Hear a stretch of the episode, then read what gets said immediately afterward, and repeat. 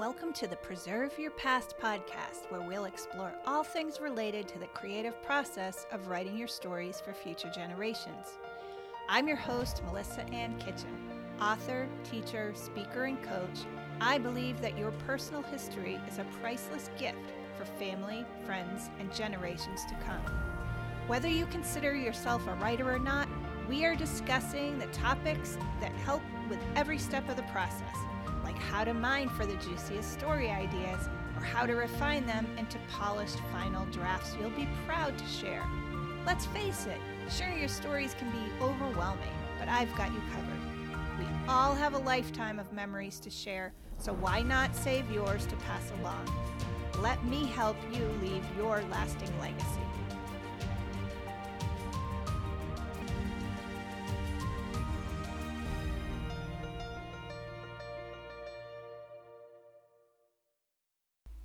Welcome back to another episode of the Preserve Your Past podcast. And today I am coming to you from location, uh, camping again in Searsport, Maine this time. And I'm actually having a lot of um, fun being able to find some quiet time and be rested and renewed to share this podcast with you, which comes near and dear to my heart after being uh, a child who came to Maine for most of her family vacation. So it's nice to be up here as I talk about storytelling and memories. Today's topic is going to be a uh, an extra piece of last podcast that we did, number 10, that was entitled We All Can Be Storytellers. So last episode, we talked about the variety of people who should be writing their stories. And spoiler alert, if you have not listened to it yet, everybody should be preserving their past by writing their stories. And I give some categories of persons and a little brief intro on the kinds of stories that those people could be writing. But today we're going to take it a bit further and and the next few podcasts, I'll be sharing ideas for each of those types of writers that I mentioned in that episode number 10. So, for today, we're going to be looking at the types of stories that parents can write and share throughout their throughout their lifetime as a parent, right? We have different different stages of parenting. And so, whether you are a new parent of an infant or older parent of adults, we're going to look at why you can begin writing stories at any of those times and what are some ideas for where to begin with those times. Remember, the options are endless, so this is by no means a full list, but I rather want you to think when I share things in the podcast or my blog or even when I'm doing workshops that I'm really trying to inspire you to begin your own stories, whatever topics you feel are important to you. So think of these as inspiration to get started. So, the first stage of parenting we're going to talk about is new parents. Now, the purpose of writing stories as a new parent is to record a child's rapid growth. Maybe you're writing about the changes, any special moments that you want to celebrate and remember from their infancy or, or young childhood. And even your could be reflecting your or rather writing about your reflections of the life that you would like to pass along when they're older so that they can see what it was like for them. I think the outcome of stories at this time are that your children will then learn about beginning of their life, know more about themselves and the world they were born into, all while having a glimpse back at the person that you were when it was all happening because they'll have those stories in your language, in your perspective, and feel free to share your reflections on where you were at as you write these stories. So, here's a few topics that I would suggest as inspiration for new parents when they begin writing their stories. Thinking about babies first, kind of an expanded baby book. What were the first steps they took? What were all of those those beginning stages of life? Describe maybe the world they were born into. What was going on in the news or current events. Where were you living at the time? Who were their most important people that they were surrounded by? Um, what was life like that you lived in at that time?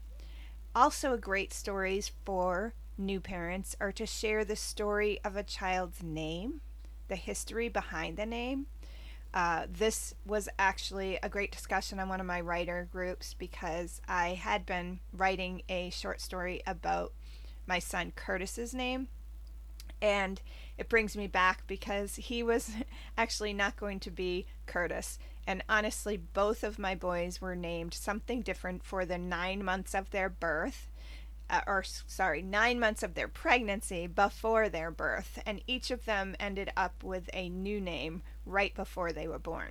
So Curtis's name was supposed to be Sebastian, and I, I guess being in the early '90s, or or actually the and middle '90s, it was when The Little Mermaid had first come out on Disney, and so Sebastian was one of those main characters.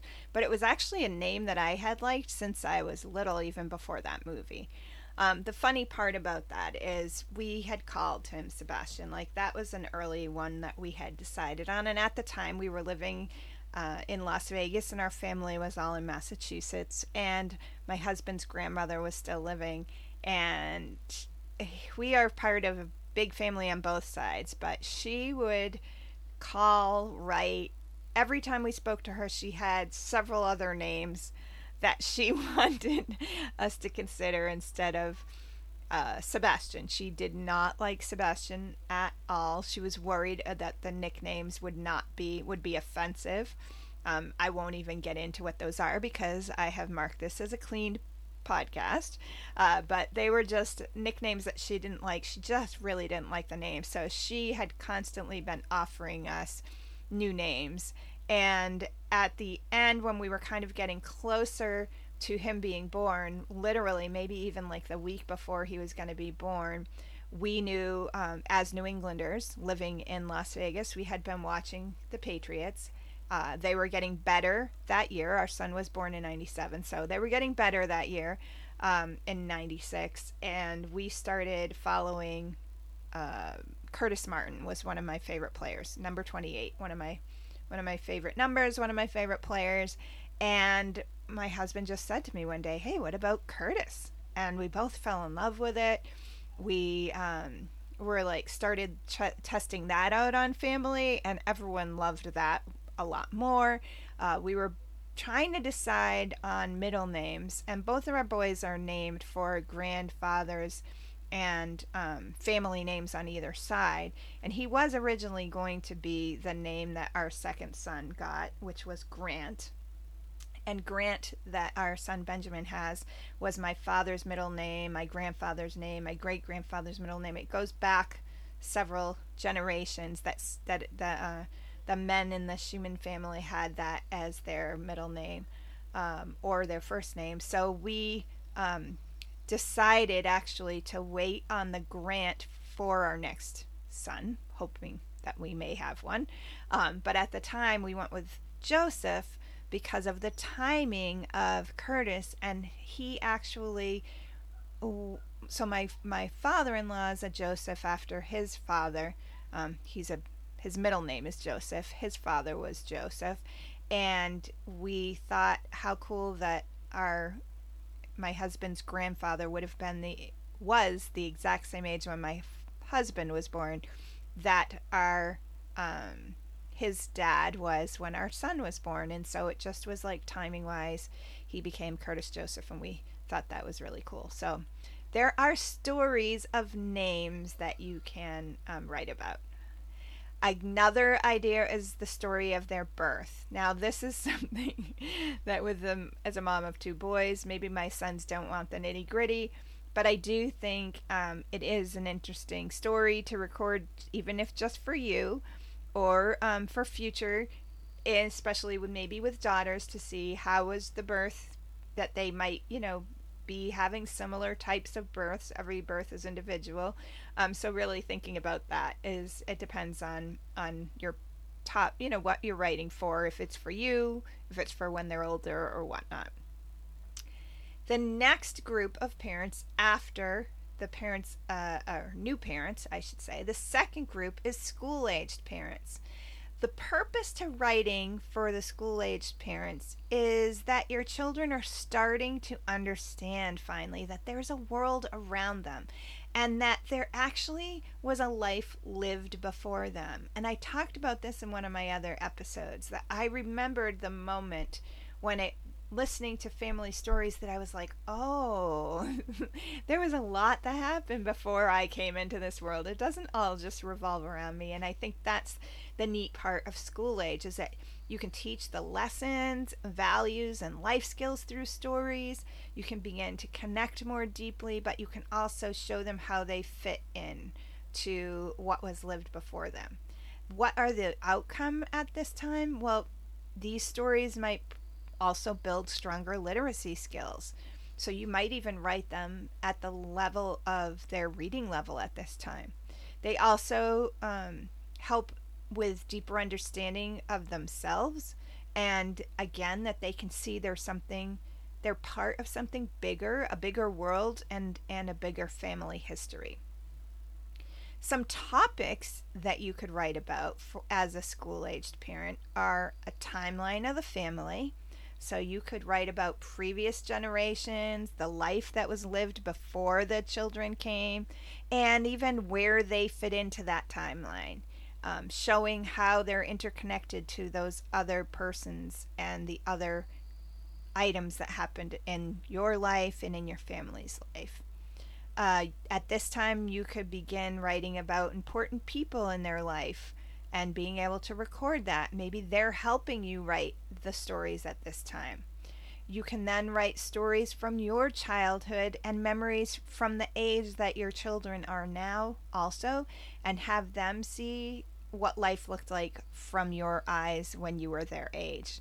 And that's a really fun way for you them to see that you also were in their shoes when when they were younger and that's kind of a theme no matter what the age um, once children get to that school age and then later on is it's really important and really cool for our children whether they're school aged or young adults or, or older adults to see stories uh, from the that we can write about our experiences when we were their age.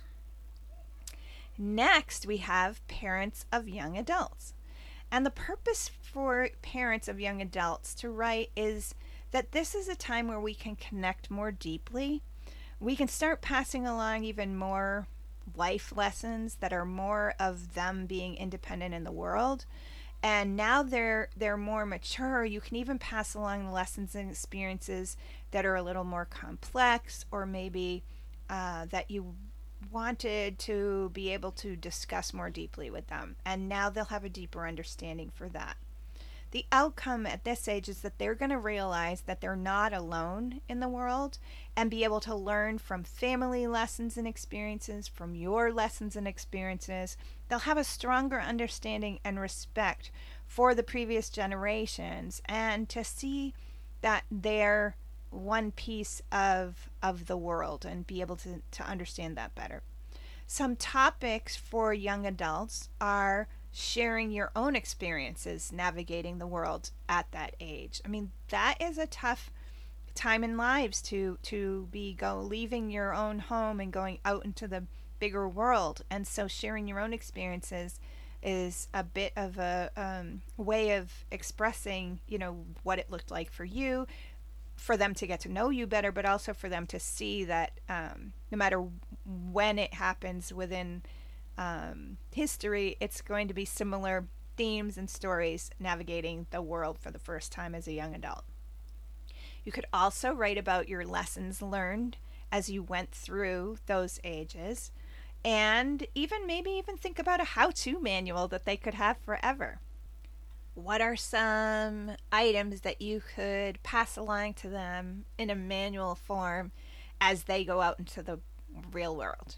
Or how as young adults starting their first home or their family, what are some how to's that you could pass along? This could include recipes and stories behind recipes, but it can also be even more life lessons and um, things that they will need as they go out into the world. Again, um, they're getting older and more mature. I mentioned this. So, what are some topics that you would not have shared when they were younger that you want them to know about you or that you want them to know about themselves or the world? This is a time where we can start becoming more honest and more uh, mature in the topics that we're sharing with our children. And as they navigate out into the real world, I think honesty and less censorship in our stories becomes um, freeing for us to be able to share what life was like for us or is like for us. The next group of parents is grown adults. Now, the purpose of telling stories from a grown adult is that now you truly are preserving the past as you become older. So, as you're older, you're realizing clock's ticking you want to be able to take that information in your life. You are the one connecting that present them with the past, the previous generations that you may know more closely because you're the one who's has that connection to those um, different generations. And another purpose is to reflect back on your own life while you're able to pass that along. The outcome is that your children will learn more information, maybe you only know. So you're going to be leaving a legacy through your stories and bridging your past, which is your parents, your grandparents, your great grandparents. Those stories that, again, maybe you are the only one or your generation is the only one that still wit you know that lived it and witnessed it and has the information for those previous generations. And you're going to link that with the present and future generations so that your children your nieces your nephews your grandchildren all of that will have that information that maybe didn't get passed down directly um, from grandparents or great grandparents to them. So some topics for grown adults are stories that would be lost if you did not share them now, right? That's a main thing. What is it that you have within you that if you don't share about your parents or your their your grandparents, your great grandparents, those are going to be lost. And then also your own stories. This comes to a point where when I talk with people that are studying their ancestry and doing research for genealogy, I often will say, as much as that's important, and we can talk about how to record those stories and pass along those stories, the, the perspective that's important to begin with is you. Your stories are going to be lost if you don't share them. So, starting with you and writing as much down of yours will help future generations that are going to be doing some of that research on ancestry or, or looking into their genealogy. Another topic that uh, grown adults could write about is milestones of their own life. So, what are things that happen in your life that you want your children to know about or you want remembered? What are some memories of your parents and grandparents? I, I alluded to that before, but you have those specifics. And so, what are some stories about those previous generations that you can write about? And what are the lessons that you've learned and reflections of your life that you're na- now able to kind of have a broader perspective to look back on. And finally, I really like this one for all ages. So this can start from the infancy or if you have young children or young adults or grown adults. But I think and really important stories to write are about what you appreciate and respect about your children and about the people who they are at that time. So if you're writing about infants, what were the characteristics like? What what could you see in them? What personality traits could you see at that time? And then again during childhood and early adulthood and especially in grown adults, what do you appreciate and respect about who they have become?